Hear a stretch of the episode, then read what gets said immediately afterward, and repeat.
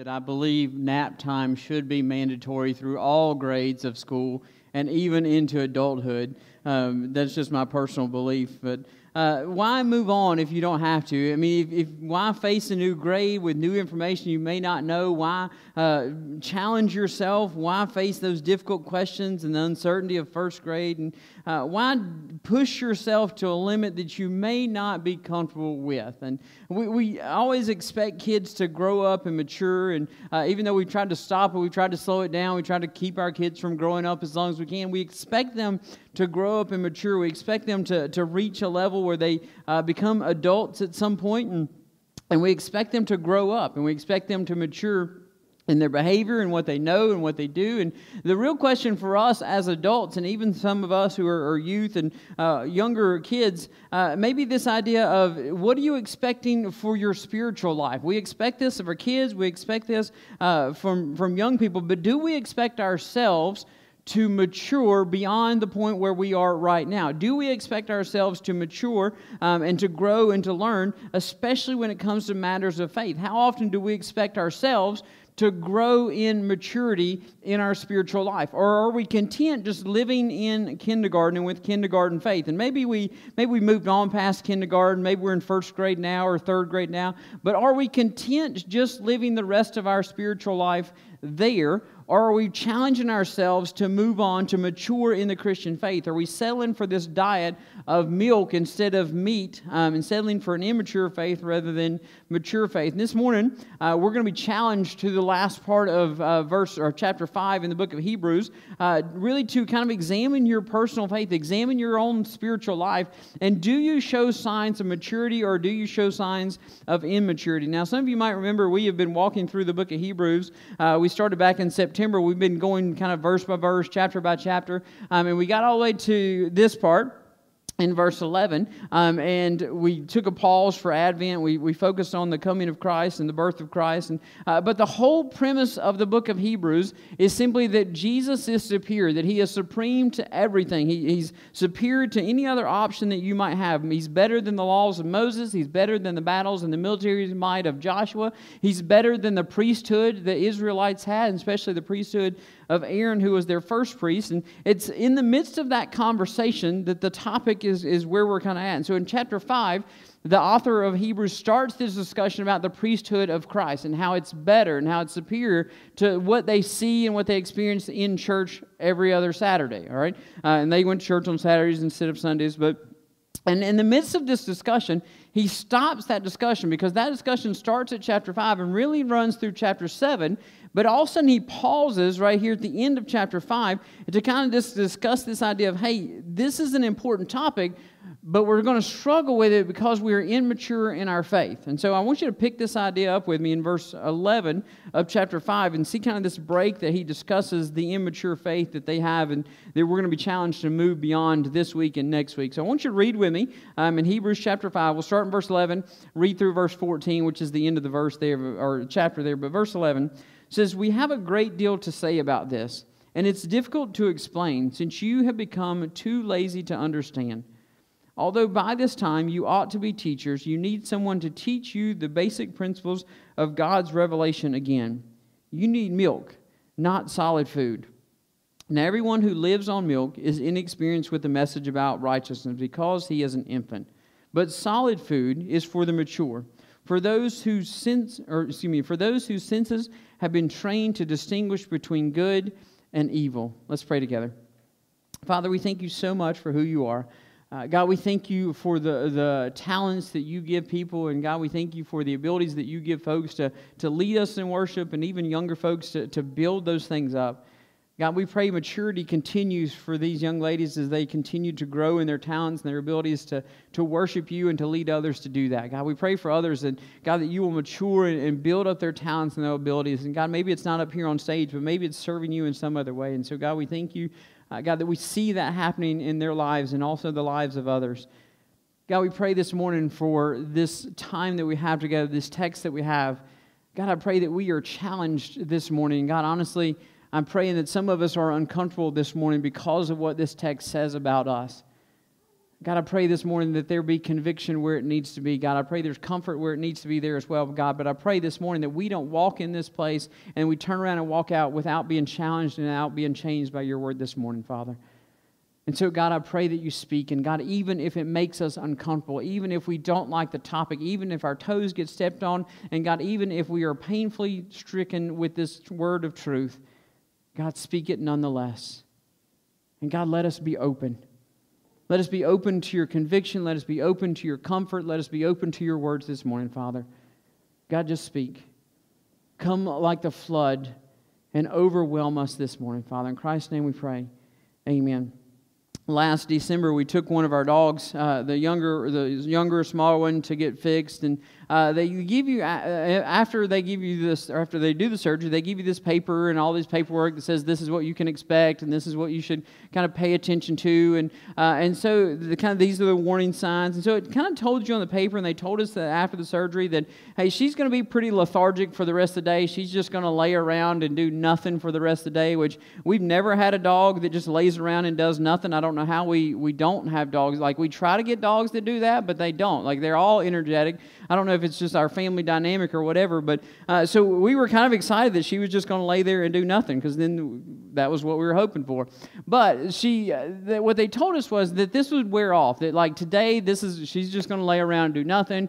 Tomorrow she may be a little more energetic, and the next day, and the next day, and next day. So you're going to see kind of her energy rise over the next couple days. And so over a few days, uh, that you should kind of see her not exactly back to normal. She's still going to be a little sore, but you should see her be active. You should see her be more energetic. She should become more like herself over the next couple days. And so we knew that was the case, and Sure enough, that's exactly what happened. That first day, she did nothing. She just laid around and just moped around. And the next day, she got a little better. The next day, she got a little better. The next day, she got a little bit better than that. And so we thought, oh, well, we're on the right track. Everything seems to be back to normal. We're on the, the progress track, except for this big, huge cone thing that she had to wear and loved it. And we thought it was kind of fun to watch her navigate corners with that. But um, so we had a good time with that. And she, um, she started getting better. And then all of a sudden, we noticed that she kind of turned and went backwards. Like she started becoming more lethargic. She started laying around a little more and, and not really getting up and not really doing anything. And we really just thought the whole cone of shame thing was really getting to her. Like maybe it was just she was embarrassed by the cone. She got tired of bumping into stuff. But then we just kind of kept noticing, nah, she's really not acting normal. She is really just laying around more. And so we, we emailed the vet that did the surgery and we said, hey, here's some things that we've noticed. She's, she's really lethargic. She's got these knots on her, her belly where you guys did the surgery, and we're a little concerned. And so the very first question they asked me was, is she eating and drinking like normal? And in my mind, I'm like, well, is that really like, I'm not concerned about whether she's eating and drinking. Like, I'm concerned that she's not doing anything. I'm concerned that she's got these knots on her stomach. And, and so she, so I said, no, she's, we, we, she really isn't eating a lot. She, in fact, she's hardly eating anything. And he said, well, the, the lack of energy could be the pain medicines. That's normal. He said, but that lack of appetite, that's what concerns us a little bit. So we want you to watch her really closely and see if she'll eat anything for the next, you know, day. And if she doesn't eat anything, then you probably need to bring her in, right? And so the, there's lack of appetite or this change in eating habits for them was this this major sign that there's something going on on the inside. There's something wrong on the inside that we can't see it. We don't know what's going on, but there's something going on inside that's causing her not to desire to eat like she normally does. And so for some dogs, it's a sign of infections. For some dogs, it's an intestinal blockage. And for some, it's there's pain. But there's all kinds of these things that, that this first indicator that something's wrong on the inside is there's this lack of appetite. That the dogs just don't want to necessarily eat or they change their eating habits. And, and so it's this kind of warning sign there's something going on underneath the surface that you may not know about. Right? And the same is true for us and our spiritual lives, for us and our faith. That, that one of the first indicators that something is not in line like it's supposed to be, that something is not happening like it's supposed to be, that we're not maturing like we're supposed to be, is that we have no appetite that, for what we should have. Right? And, and sometimes it means that uh, we lose an appetite for God and God's Word. That, that, sometimes it means that we're immature in our faith. Sometimes there's major problems that happen when we're immature in our faith because we do not desire, we don't have an appetite for God's word. And this is the warning that he gives in verse 11. Like I said, Hebrews is, is all about the supremacy of Christ, all about building up Christ and telling him how Christ is greater. You don't need to go back to the Jewish faith. You don't need to turn and you don't need to keep doing these Jewish things. Just trust Christ. Right? And he's been building up this, building up, building up this whole time, telling them how great Christ is, and not trying to convince them to become Christians because they already are Christians, but he's just superior to anything else. There's no need to go back. There's no need to keep doing the same thing over and over and over. There's no need to do all this. And so even the priesthood, you need to understand God is or Christ is superior. He's a better priest than the priest that you went and visited last week. You don't need to go to do that guy anymore, right? You just need to trust in the priesthood of Christ. But he stops in the midst of that discussion, like I said in chapter 5, all the way through chapter 7. He stops in the midst of that discussion and he pauses this kind of change in subject here in verse 11. And he says, We have a great deal to say about this. We got a whole lot that I want to tell you about the priesthood of Christ. In fact, I got two other chapters that I'm going to write to you about the priesthood of Christ.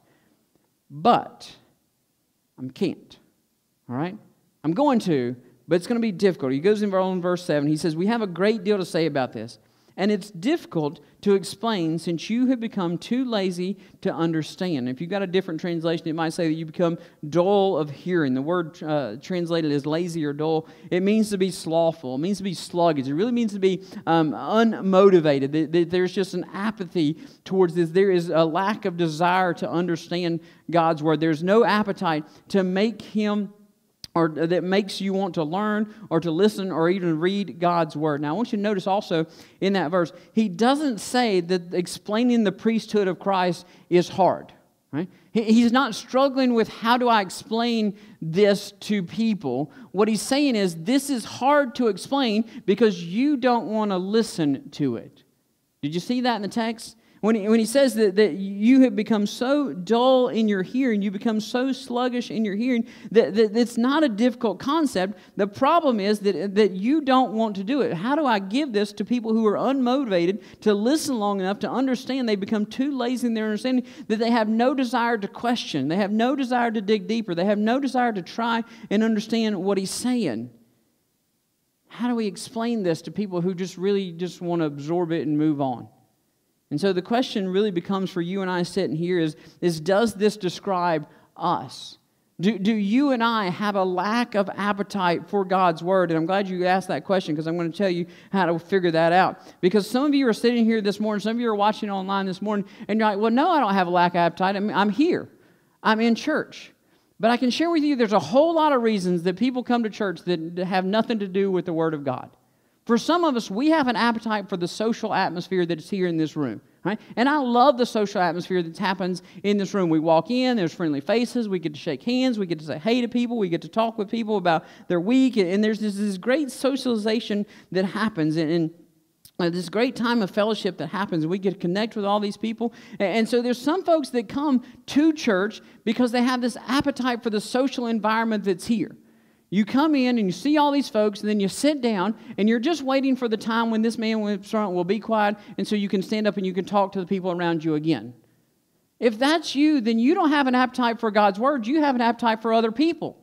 And you've got a need to be around other people. There's some of you that, have, that are here this morning that your appetite is not necessarily for people, your appetite is for music you love what just happened on this stage. That, that, you come and you just want to get lost in the music. You just want to be lost in the moments of worship. And so you just can't wait until the band picks your favorite song or, or just that, that one song. And as soon as they hit that first note, man, you just, you're just there.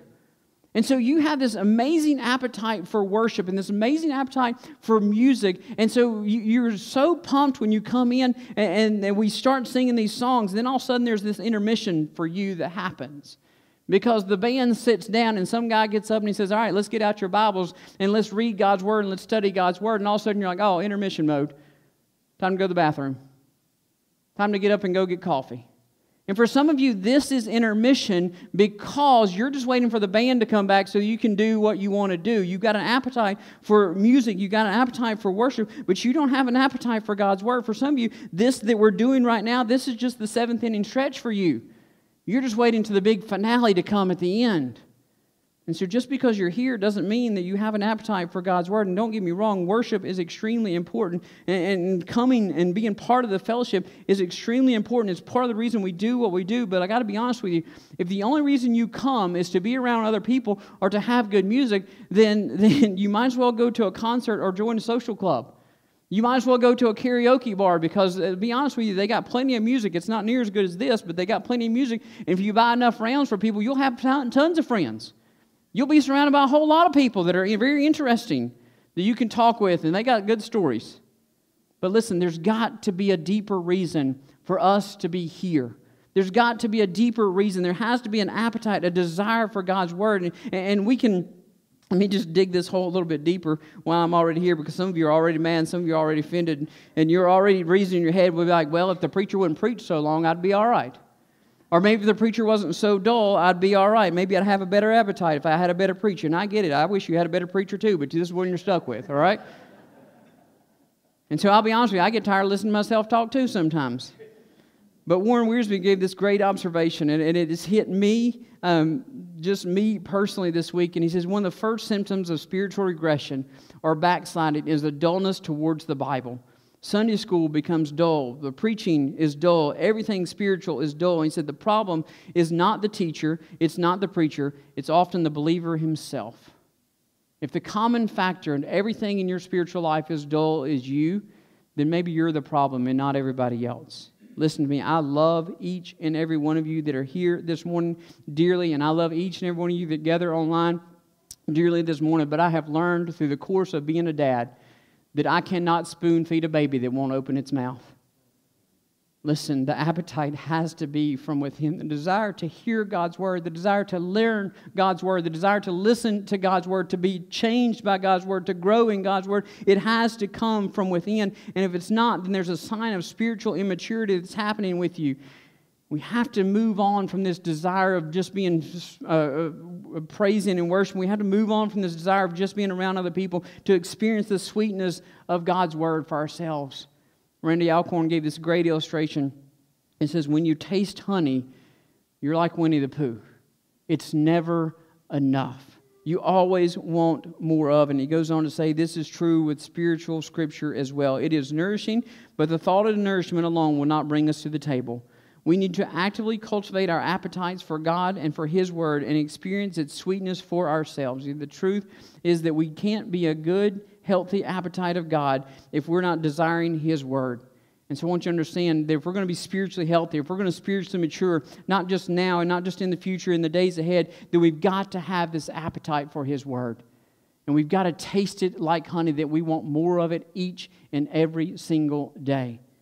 And so if you, you really want to be mature in faith, you've got to have this appetite for God's word. And there's a second thing you got to have, and you got to have this ability to share.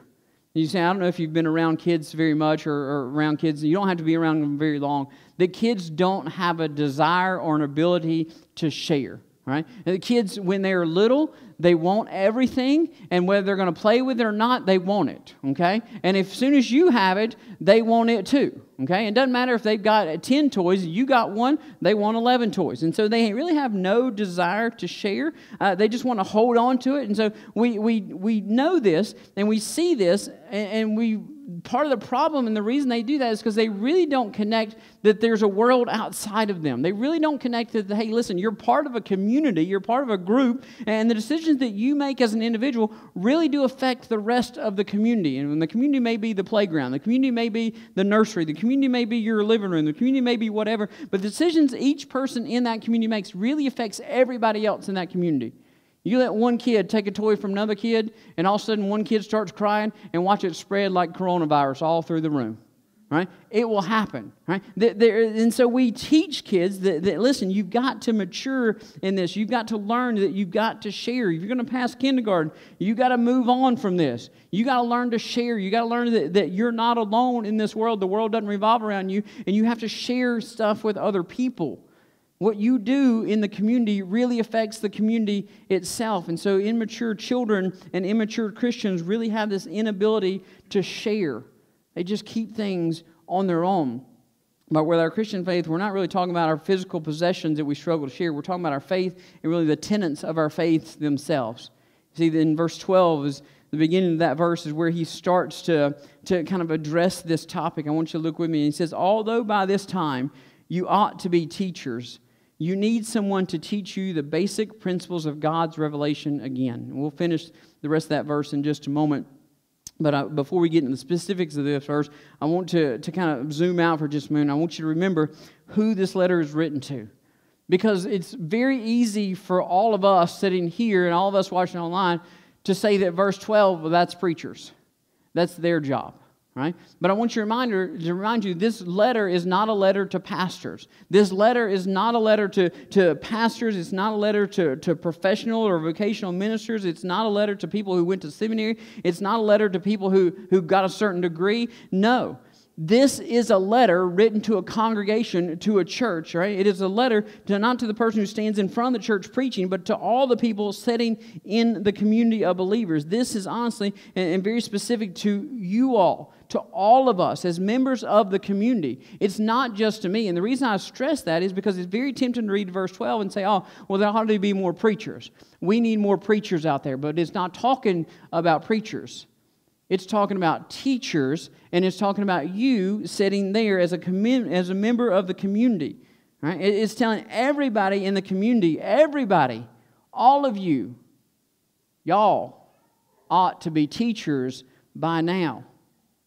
Did you hear that? There's this expectation that everybody in the community is a teacher. There's this obligation to pass on your faith to those that are coming behind you. And I'm not just talking about kids, I'm talking about younger Christians. Dr. Al Mohler is the president of Southern Baptist Seminary, and he says all Christians are expected to be teachers in the sense that they should be prepared to train new believers in the fundamentals of the faith.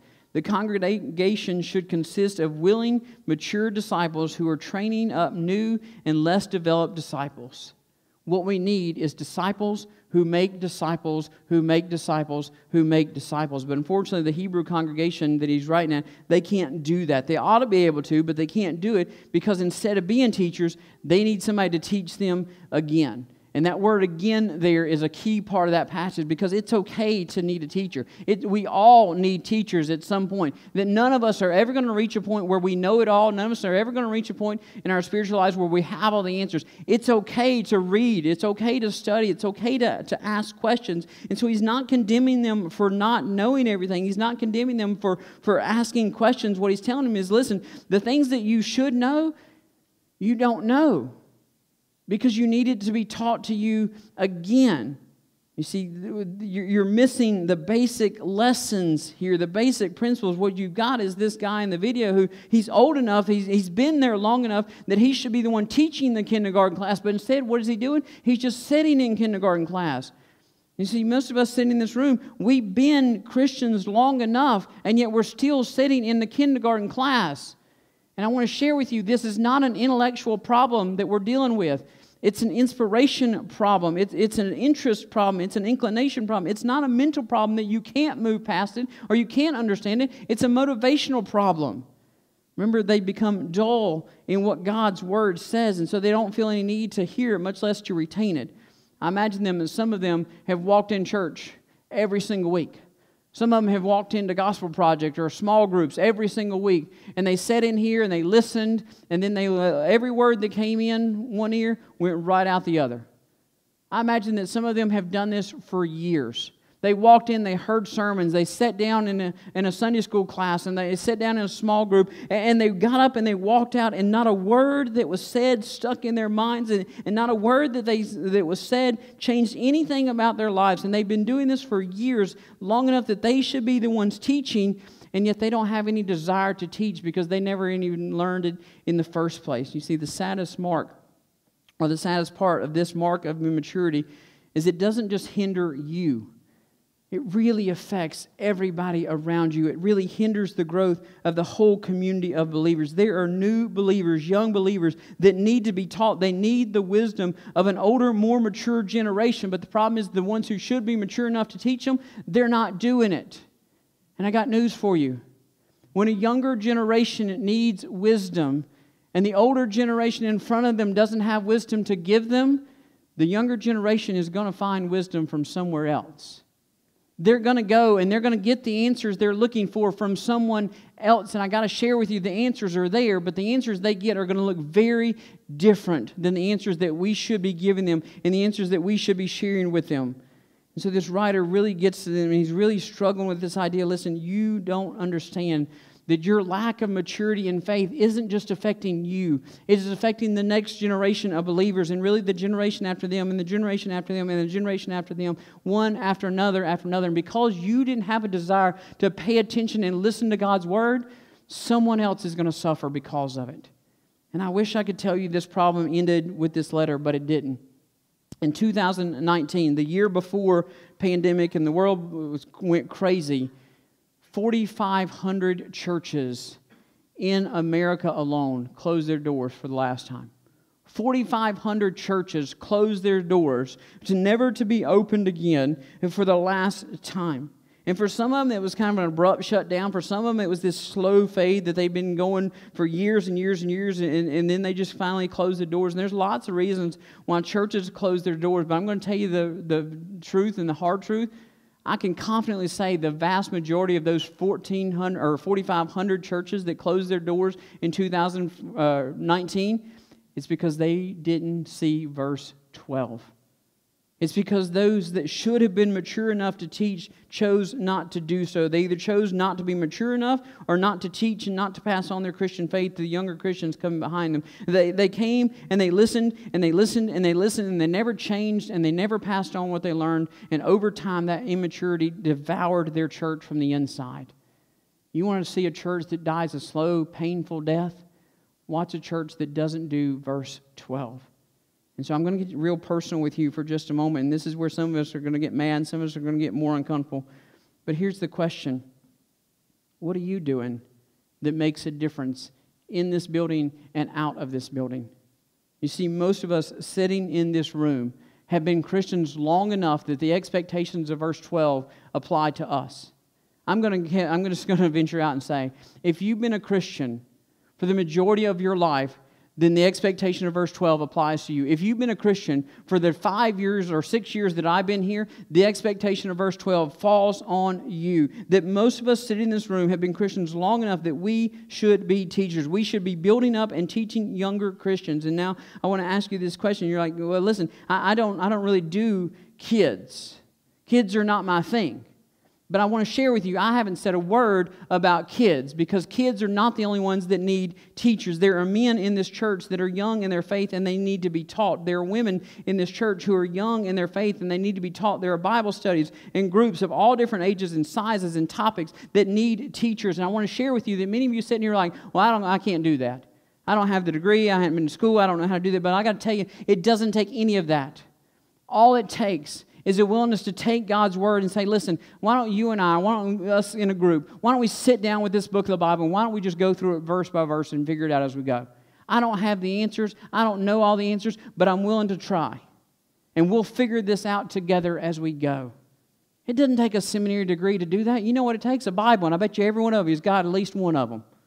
That's all it takes and a desire to do it, a desire to fulfill verse 12 that you ought to be teachers. And so I got to share with you that, that there's, there's a great need for this. And if kids are your thing, then trust me, there's plenty of room for you to do that with kids as well. Miss Kelly will be glad to find a spot for you. But I got, you got to hear my heart for just a moment. The biggest need of our church, and in every church, in now and the years to come, is honestly, it's not more money. I know that may shock some of you because that's what all the preachers say is we could do more if we had more money, but that's not the case. We could do more if we had more teachers. Listen, the biggest need of our church now and in years to come is not more money. Sure, we'd love to do more, we'd love to build more, we'd love to have a bigger budget, but all of that pales in comparison because none of that's going to fix if we don't fix verse 12. For all of us, we ought to be teachers, and the question is are we going to step up and are we going to do it? Or are we just going to say that's somebody else's job because this letter doesn't apply to me? He didn't give you that option. We ought to be teachers. But if we're going to make that happen, then some of us are going to have to be willing to change our eating habits because we far too long have been settling for milk instead of meat. I, am probably the world's worst to give you any advice on eating habits whatsoever.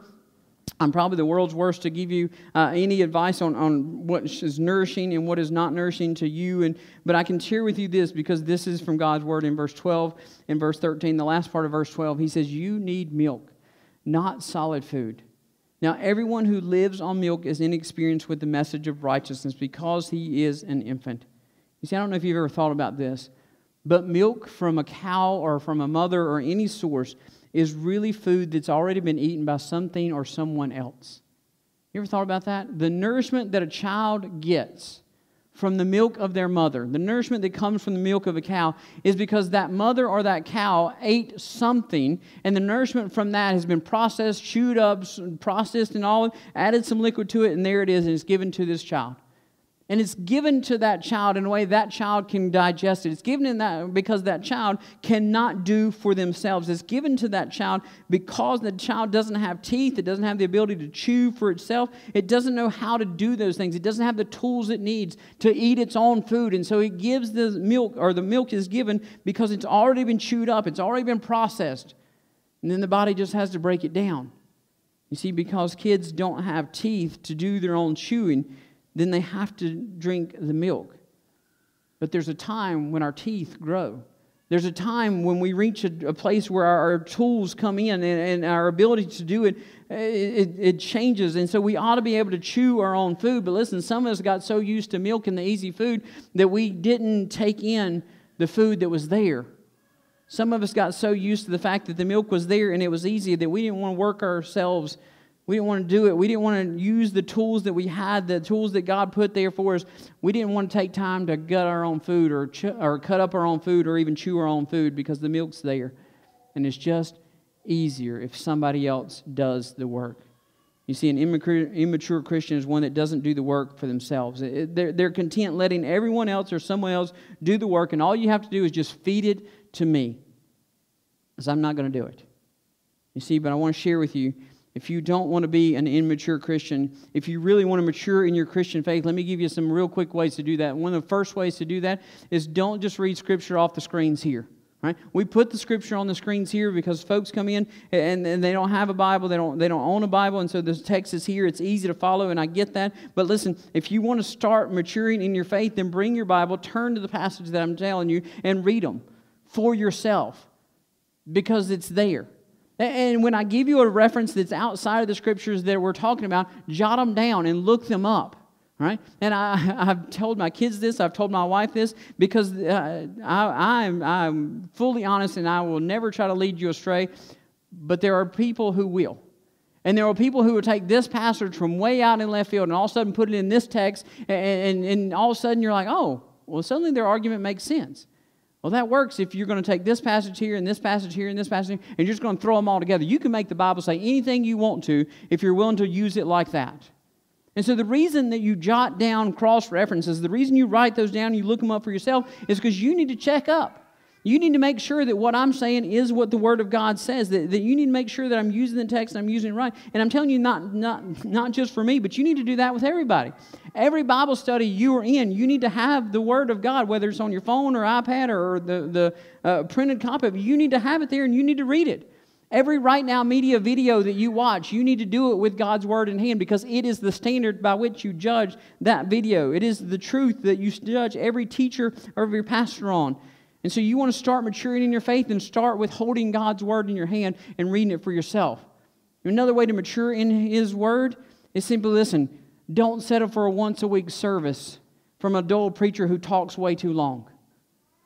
Listen, you don't have to get God's word here on your own. You can do it. I've told you this before. The Bible is more accessible now than it's ever been throughout the history of mankind, and yet it's led less, less than in the history of mankind. Do you understand that there are people in, in, the history past that would love to have a copy of God's Word? There are people in this world right now that would love to have a copy of God's Word who literally will die because they have a copy of God's Word, and yet we treat it like it's just another book on our shelf. Like it's a doorstop that we can put on our car, we can, we can put in our car, we can put on a shelf, and then next Sunday when we go to church, because it's what we do when we go to church, we'll just grab our Bible and we'll take it there. Listen, you will never mature in your faith if you only eat out of the Word of God once a week. Think about your own appetite. You would starve to death if you physically ate once a week, wouldn't you? Why do we think that we can spiritually mature? Why do we think that we can spiritually grow by doing this once week? Get in the Word of God for yourself. Take the passages of Scripture and do your own homework. Dig into it. Start chewing up your own meat. Enjoy the meat. And I got to tell you, the milk is fine, but listen, the milk is never as good as the meat you will eat when you do it yourself. Right? Get in there. Bite the meat off for yourself. There's one last mark of an immature Christian that he deals with and it's simply that an immature Christian will eat anything, that they don't realize there are good and there are bad things to eat. You don't have to be around kids long to know that same is true. They're going to put anything around them in their mouth. It's not going to be food, it's not necessarily going to be good for them. They're just going to pop it in there and figure out how it goes from there. I got a pretty interesting piece of mail this week, and I'm hoping that none of the rest of you uh, got it. But it was it just kind of caught my eye, and uh, it was it, it was an envelope, and on it said that the blessed angel coin is on its way. Don't throw this away, right? And so I was curious about this blessed angel coin that was coming my way. And so I opened up this piece of mail. And, and like I said, some of you may have gotten this. I hope you didn't, but some of you got it because in the envelope was this letter. Uh, there was this prayer mat. Uh, there, was, there was no blessed angel coin in there, just to be honest with you. But there was this, uh, there was this letter. There was this prayer mat. There was this sealed personal prophecy that was written just for me, or really it was written for whoever the current resident of my address is. Um, but the letter gave very clear instructions that what I was supposed to do was I was supposed to, um, one, look at the prayer mat because I had a picture of Jesus on it and his eyes were closed.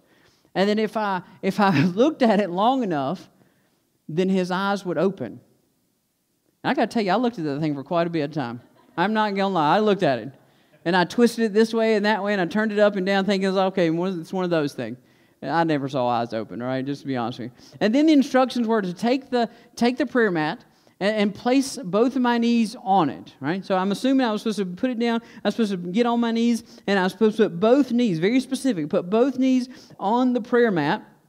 And, and then I was supposed to pray um, over this uh, this prayer mat. I was supposed to pray. Uh, it didn't tell me what to pray, but I was just supposed to pray over the prophecy that I that was in this sealed up paper. Uh, and then I was to fill out this form, and I was to mail this form back, and I was to mail this prayer mat back. And if I wanted to include a check in there, I absolutely could. They would be excited if I mailed this check back. And so then, after then, I could open up the prophecy. And I would be blessed because I would receive this angel coin and this massive financial blessing that would follow me, that would follow shortly after I did all this. And, and again, I don't know if you got this, but I was kind of interested, and so I did exactly the opposite. I opened the prophecy and I read it, and I'm going to be honest with you, I was very disappointed because it was not personal to me at all. There was nothing in there that, that was personal to me. And so I did the next best thing I could think of. I, I picked all that stuff up and I ripped it up and I threw it in the trash can and I prayed. And my honest prayer was that this would never go anywhere else, that it wouldn't find its way to any other doors or any other mailboxes, because this is the stuff that leads people astray. This is the stuff that an immature Christian will grab a hold of and put in their mouth and start chewing that up because they don't realize that all that's out there is not the word of God. It is not truth. Immature, immature Christians will put anything in their mouth because they don't know the difference between real food and something that's not good for them. And this is the warning in the final verse in verse 14. It says, But solid food is for the mature, for those who have senses have been trained to distinguish between good and evil. You see, because they don't eat the solid food of Scripture for themselves, and they'll just eat anything. Someone who doesn't eat for themselves will literally just follow around and looking for their next meal. They will literally uh, feed off of whatever is left for them, and often they will feed on whoever feeds them the most, or whoever feeds them the loudest, or whoever feeds them last. And so an immature Christian will listen to this person like, oh, this is the greatest thing ever. And then all of a sudden that person starts talking. And then they'll go over there and be like, oh, this is the truth. This is what we're looking for. And they don't realize that all the food that's out there, it's not all good. Right? Verse 12 or verse 14 makes it clear that the, the, food is not all good. It may look good, it may, it may have a sweet taste to it, a sweet smell to it, but the truth is it is evil and it is deadly. It says that, that there is good and there is evil. We must acknowledge that, that not every preacher out there is going to give you good food. That not everything that our society says is good or that, that folks tell you is good is the truth. They will feed you counterfeit and cheap imitations of God's word, and they will feed you counterfeit and cheap imitations of the gospel that have nothing to do with sin, nothing to do with a Savior, nothing to do with the cross or why we need forgiveness in the first place. I read just quickly, I'll tell you this. I read just a quick article this week, and it was contrasting the faith of two different, uh, real high profile um, professional athletes. One was an NFL player, one was an NBA player. And the question of the article was why are we okay with this guy and his Christianity, and everybody loves him, but we're not okay with this guy and his version of Christianity? And the, the meat of the article boiled down to this because this guy that we're not okay with, he talks about sin and he talks about repentance and he talks about having to change your life to follow Jesus. But this guy over here, his Christianity is all talking about love. And his Christianity is talking about God will meet you just where you're at and he'll give you everything that you want. Who wouldn't want that? No wonder we're not offended by the fact that God says I'm good and I'm all right and I don't need to change and, and God's going to give me everything I want.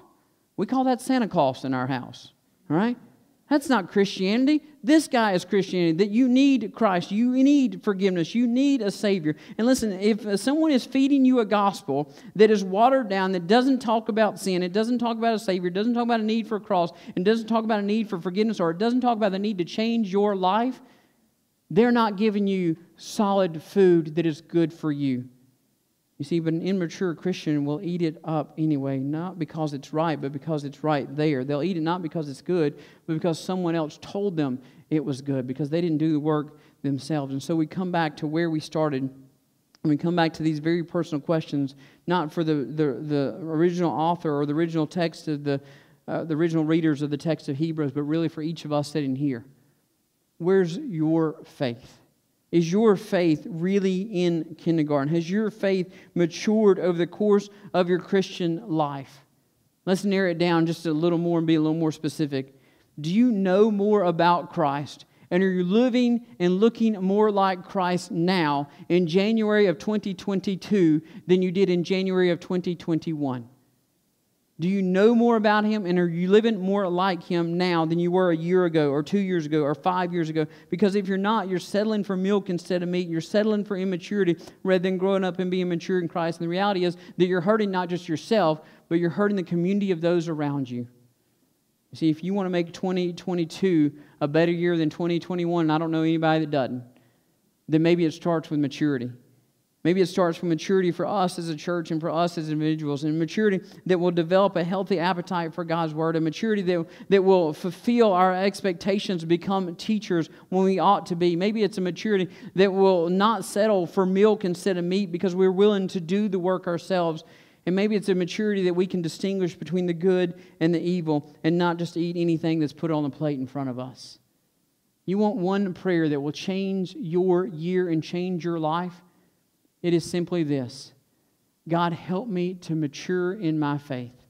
Help me to be more like you and know more of you this year than ever before in my life. Let's pray together.